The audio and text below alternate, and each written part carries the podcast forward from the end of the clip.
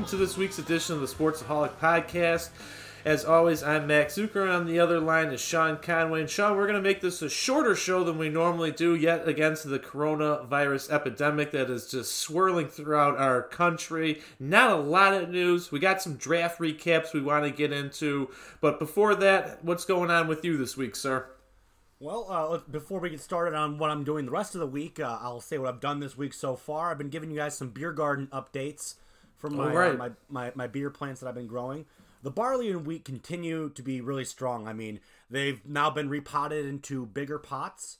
The hops, though, I think I might have gotten a bad batch because even the, the the the little the little cup that I had growing that uh, planted never grew, never sprouted. It's been a little over two weeks now, and even the ones I put in the wet paper towels as well haven't really done anything. So I think I might have gotten a bad bag. I might go to like Rural King or something and find some uh, some hop seeds to try this again.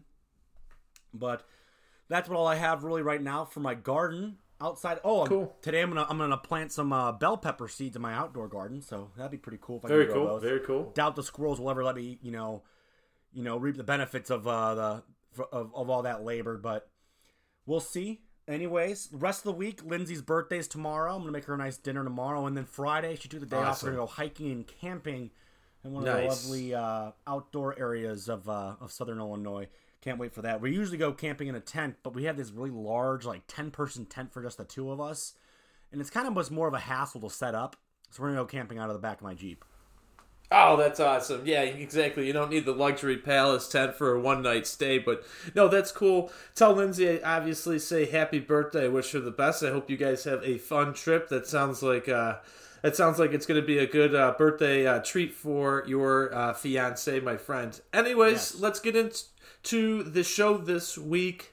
Sean, we're gonna do some recap here. Obviously, the last two week, uh, two weeks we did our mock draft. Last week we recapped the first round, and now we just kind of want to dive into rounds two through seven of the 2020 NFL Draft. I mean, there was a lot of great uh, selections here, Sean. Can you give us maybe two, three, four guys who you know went later than round one that you really liked? Well, first we got to start with our alma mater. The Carolina Panthers traded up to get the last pick of the second round, taking safety Jeremy Chinn from SIU, Woohoo! 64th overall pick. That's the fourth highest draft pick in SIU history. So we just gotta give a little Go Dog shout out there. Yeah, absolutely, Go Dogs. Of their starting defense from last season, and then adding Derrick Brown, Yetur Gross Matos, and Jeremy Chinn. I think yeah. that's going to make a huge immediate impact on their defense. Jeremy Chinn's Absolutely. cool. I have a buddy who lives in Charlotte. Um, and you know, he, when I was a reporter, he was one of my favorite athletes to interview here, so he probably even remembers my name. But my buddy who lives in Charlotte is going to get me his autograph for him. He's a autograph hawk of, of all kinds. I'm looking Badass. forward to it. I might even buy his jersey one day. Depending on what team, uh, I'm not a huge Panthers fan, so we'll see. But I couldn't do that. But uh, you know, if he if he ever comes to Chicago, sure, I'd absolutely get it. Uh, what other selections did you like, Sean? Well, uh, I also liked the Buffalo Bills taking AJ Epenesa.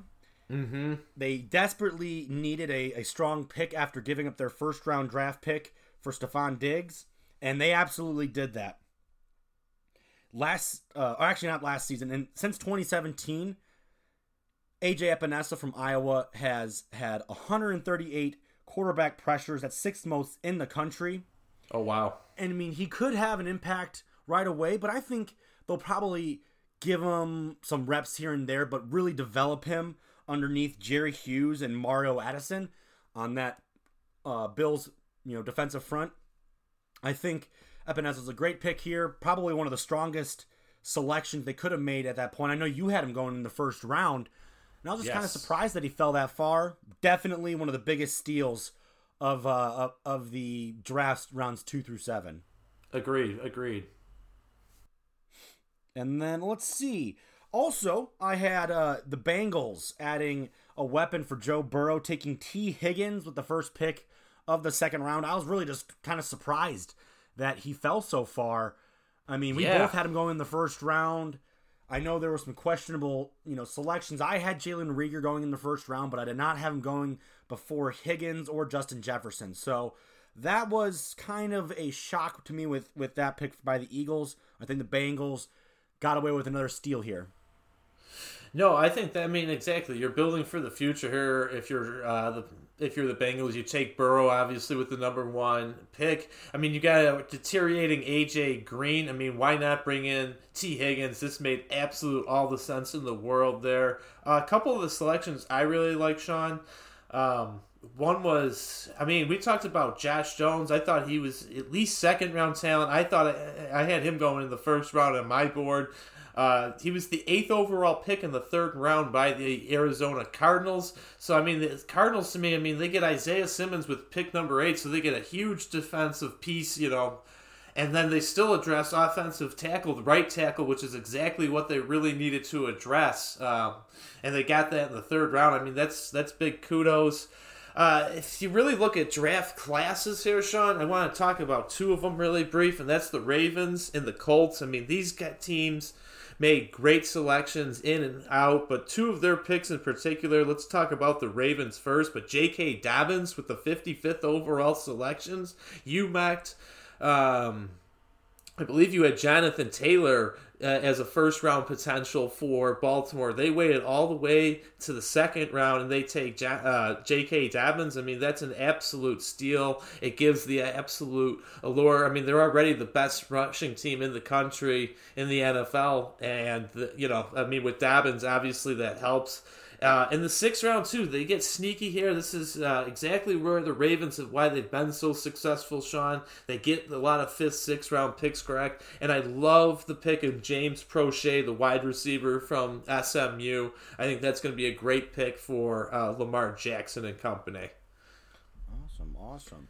Well, um, before we go to break, I figured. Oh, you still have another pick. Sorry, I, I apologize. Yeah, yeah, no, no. I got one more pick, and then I thought we'd talk about two other uh, quick things with the draft before we wrap up this segment. Sean, uh, Colts, like I was saying too, another just great draft class. Sean, you look at all their picks again. I couldn't just choose one from their selection. I look at their running back selection, and and they take Jonathan Taylor with the uh, 40 uh, first overall pick. I mean, that absolutely that's something that the Colts needed to do. I don't hate Marlon Mack, but obviously Jonathan Taylor gives you a lot better of an option at the the running back game. And I had the Colts trading up for Jacob Eason with the 31st selection to San Francisco. I mocked that. Well, they got Jason Eason, Sean, in the fourth round. Oh, in the wow. fourth round. That's what I'm saying. That's an absolute steal. I also thought, figured, Sean, something that's always fun, besides the guys that actually get drafted, are those guys who don't get drafted, but they're, you know, the.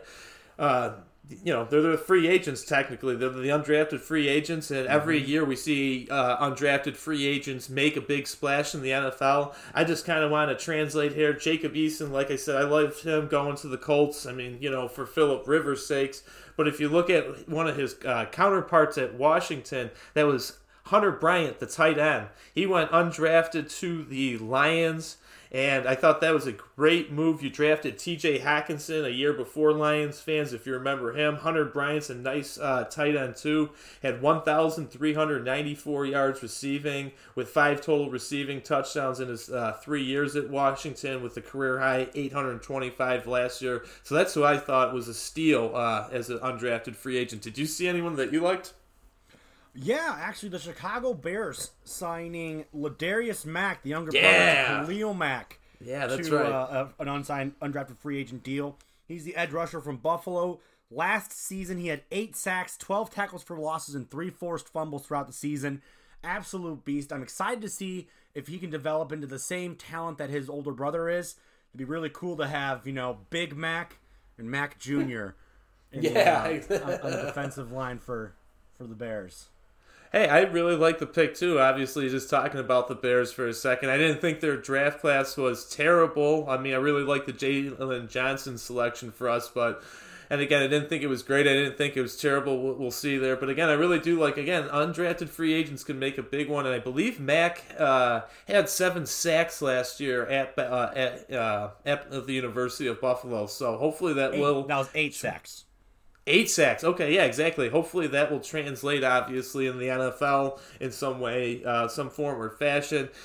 Let, overall thoughts, I thought again it was a great draft. I really liked the virtual style. I actually thought it was uh, really appealing. Again, just overall, I thought the selections this year. I mean, it was a truly a great draft, great selections, great picks. Uh, you really look at those rounds one through four guys, Sean. I think all of those guys really have potential to be NFL starters, not just reserves, but starters. If you look at those, most of those selections in the first four rounds, so I think that's really impressive.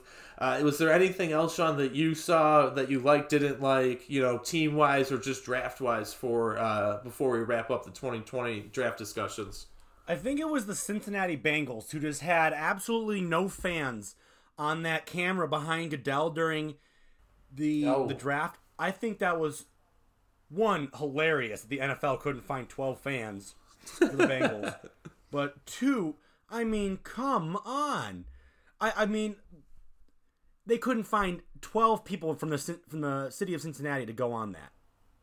That is ridiculous. No, that is absolutely ridiculous.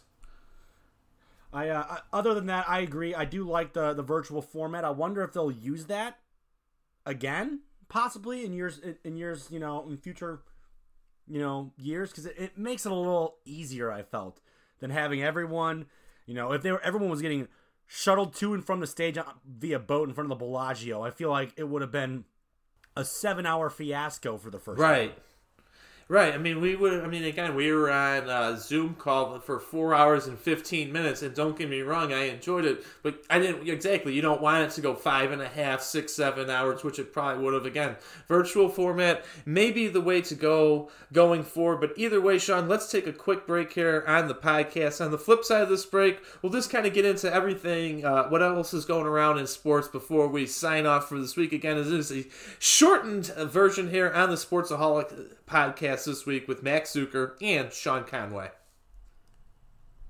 You can't buy a best friend. You can love them, walk them, pet them, and care for them, whether they want you to or not. You can take a picture or 50. You can fly to the moon, travel the world, or just stay in bed. You can't buy a best friend like that, but you can adopt one. There are millions of pets waiting for a best friend just like you. Help us save them all at bestfriends.org. And we're back here on the Sportsaholics podcast. We usually wait until towards the end of the show to talk baseball since we kind of get a little long winded with that. But there was some pressing news that we felt necessary to throw into the top. We wanted to send our thoughts and prayers out to Trey Mancini from the Orioles, who uh, announced via the Players Tribune that he has been diagnosed with stage 3 colon cancer after te- after being diagnosed on March 6th. He was going in for testing for celiac disease and a couple of other things because there were some weird issues he was he was facing, but after he went under the anesthetic for the colonoscopy, something much graver was on the other end when he woke up and he they told him that there was a tumor Six days later, he had that tumor removed and he began chemo on April 13th. And he believes with that treatment and what's going to do to his body, he's going to be out for the remainder of this season, which is just real upsetting because last year was a career year for Mancini, posting a 3.5 war and 35 home runs. I mean, you hate to see that right. for anyone, really, but especially when someone who is really starting to, you know, produce at a good level. And it's just unfortunate. He's going to be missing you know the rest of this season, whatever season there is.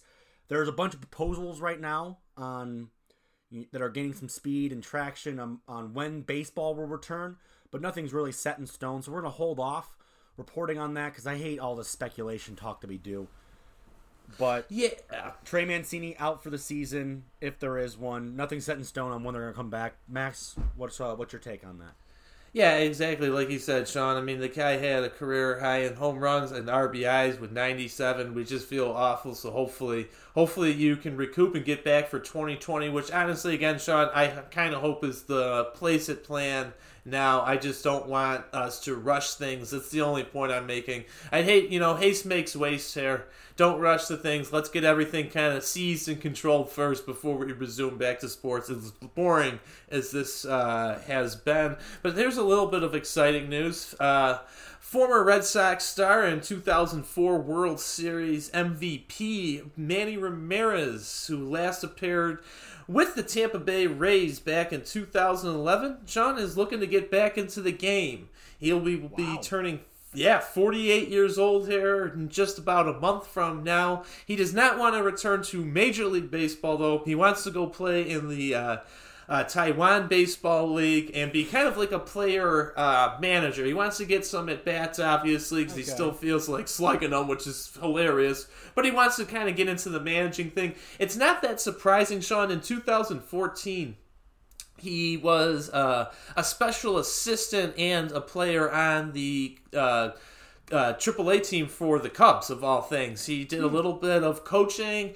and he didn't take too many at bats because obviously you want to give those bats to the minor league players. But it was nice having, I just remember, it's kind of nice having a, a Manny Ramirez around to, you know, help groom some of those younger players. Like Kris Bryant was, you know, a minor leaguer in 2014. You know what I mean? He learned a lot of, you know, things from Manny. So best of luck to Manny and Mannywood and Hollywood and all that type of stuff that Manny brings around for you. But uh, it'd be fun to see him back back in the game one way or the other.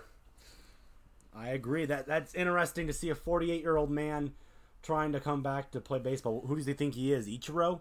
Hey, no, hey, he's not. Uh, Raf, remember when Rafael Palmeiro did that at age 53 two years ago? He went to his son's.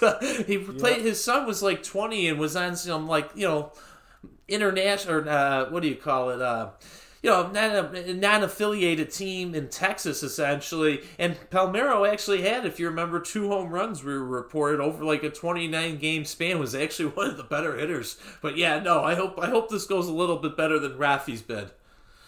Yeah, no kidding. um, little uh, little bit of positive news. I know I was a little bit upset that uh, UFC 249 was canceled this past month, even though Dana White was trying to secure that that uh, that that private island that he was he oh, was right. going to have the fights on. Well, the UFC has announced that they are going to have three events in the month of May, and I am stoked. They rescheduled UFC 249 for May 9th at the VyStar Veterans Memorial Arena in Jacksonville, Florida. It'll be closed to fans. Obviously, you're not going to be sure. having crowds for quite some time, but we're going to get all those fights back that was on that card. Along with that, UFC's going to have a fight night on May 13th at the same venue, as well as May 16th at the same venue. They're going to have four fights on the 13th, and all, only one fight is listed right now for the 16th. I'm sure there's going to be some more to add to that as well. But I am just stoked to have, you know, potential sports to watch and talk about. Hey, no, that's cool. I mean, again, I'm not huge into the fighting uh, stuff as you all know, so I still probably won't watch as it won't have as much uh, involvement. But exactly, I mean, for a lot of sports fans who enjoy the fights, I mean, this is something to look forward to. Like you said, it's coming up in May. Today's April 29th, right at about 1 p.m. Central Time. So we're, you know, we're, we're looking, you know, again, we're looking right around the black, and that's cool for uh, sports fans. Uh, speaking of uh, being Blackhawks fans, though, Sean Conway, both of me and you, obviously, diehard Blackhawks fans, they have let go of their president and CEO, Mr. John McDonough, who served 13 years uh, with the Hawks in that role.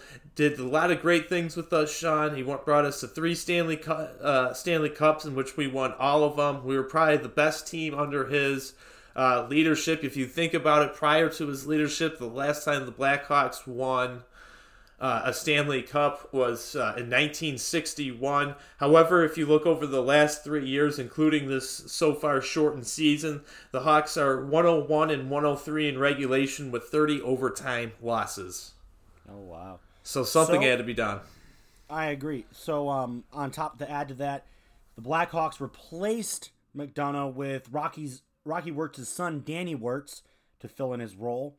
And I thought one little uh, note to add on under McDonough's tenure the Blackhawks, when the coronavirus brought a pause to to you know the the gameplay, were at a record 531 consecutive yes. sold out home games. Yes. And that was all due to the work done by McDonough and company. Yeah, hats exactly. off to him. I, I'm I'm glad that he brought the titles to Chicago for us. Yeah, it was fun, and obviously watching that one with you in 2015 in Carbondale, the last of the bunch, because prior to that, uh, I didn't know you to that, so we got to watch that last one. I mean, it was a pretty. I mean, if you remember, we watched the very last moments in my little shack apartment down in uh, Carbondale. But I mean, exactly, brought us a lot of uh, special things. Rocky Wirtz, real quick, Sean, before we get into our last piece of news, issued this statement. I think it's really important. Uh, Rocky, the owner, said this. He said, 13 years ago, I record, recruited John to the Blackhawks because of his leadership, direction, and vision. John brought all of that to the table and more. His contribu- his contributions went well beyond leading the team to three Stanley Cup championships. He rebuilt the front office and helped guide the organization toward a winning vision. As difficult as this is, we believe this is the right decision and future for the organization and fans. And again, nothing against McDonough, but exactly at some point you just got to cut ties and start uh, a new regime, essentially. And it's I just agree. that time. Exactly, it's just that time. All right, well, let's move on uh, before we close up this show. Uh, Steve Kerr, man, Steve Kerr making all these. Uh, uh, accusation or uh, not accusation, saying all these things. Though he's like, he said, "quote unquote," I feel like it's the off season. yeah, well, I, I, believe his actual thing. There, the the Warriors were acting as if the season was over. And when I read yes. that headline, I was like, "Well, no shit, Sherlock. You've won 15 games this year. Your season was over in December." right. exactly. I, I, I, don't know. I understand what, where he's coming from this, Sean. What I was trying to say, too, is he's saying this because of the coronavirus uh, pandemic. He just doesn't think basketball is done. But exactly, what do you mean? You've won 15 games. If anything, start looking towards, you know, that, those lottery picks and the top three pick that you can pair with Steph and, uh, what's his face, uh, Klay Thompson for their, I you know, last few cup, right, for their last few, you know, years of prime. Go get one more prime asset there. Sean, what do we got for next week as we wrap up this show uh, this week? Episodes five and six of The Last Dance on Sunday on ESPN. One through four have been absolutely incredible. I'm looking forward to it. I wore my Space Jam Jordan jersey the other day. I wore my Jordan jersey the first one. I'm hoping this Sweet. next Jordan jersey I ordered will be here before Sunday. It's a Michael Jordan Birmingham Barons baseball jersey. Oh. I'm so stoked for that one to get here too. Badass. It's just it, it's going to be very. Uh, it's been a lot of Jordan in this house for the last couple of weeks. Yeah, absolutely. No, that sounds good. Uh, you catch that again. Hey, thank you for my Tune Squad jersey. By the way, I got my Daffy Duck one in the uh, yeah, exactly in the mail uh, just yesterday. So very cool, very cool. Only thing we missed out on this week, uh, Sean Conway, would be uh, Laremy Tunsil, the left tackle for the Houston Texans has signed a brand new three-year, $66 million with 50 million of that in guarantees. He is obviously now the uh, top-paid offensive lineman in all of the National Football League. Uh, to our weekly fans and listeners, we'll uh, we'll leave you off with that next week. Hopefully, we'll have something else to report on now that all the draft uh, stuff is done. Sean, you know it's going to be kind of getting back in there. We'll see where sports and the rest of the world kind of takes us from here on out. But until next week, I'm Max Zuiker, uh, and I'm signing off for Sean Conway right here on the Sportsaholic Podcast.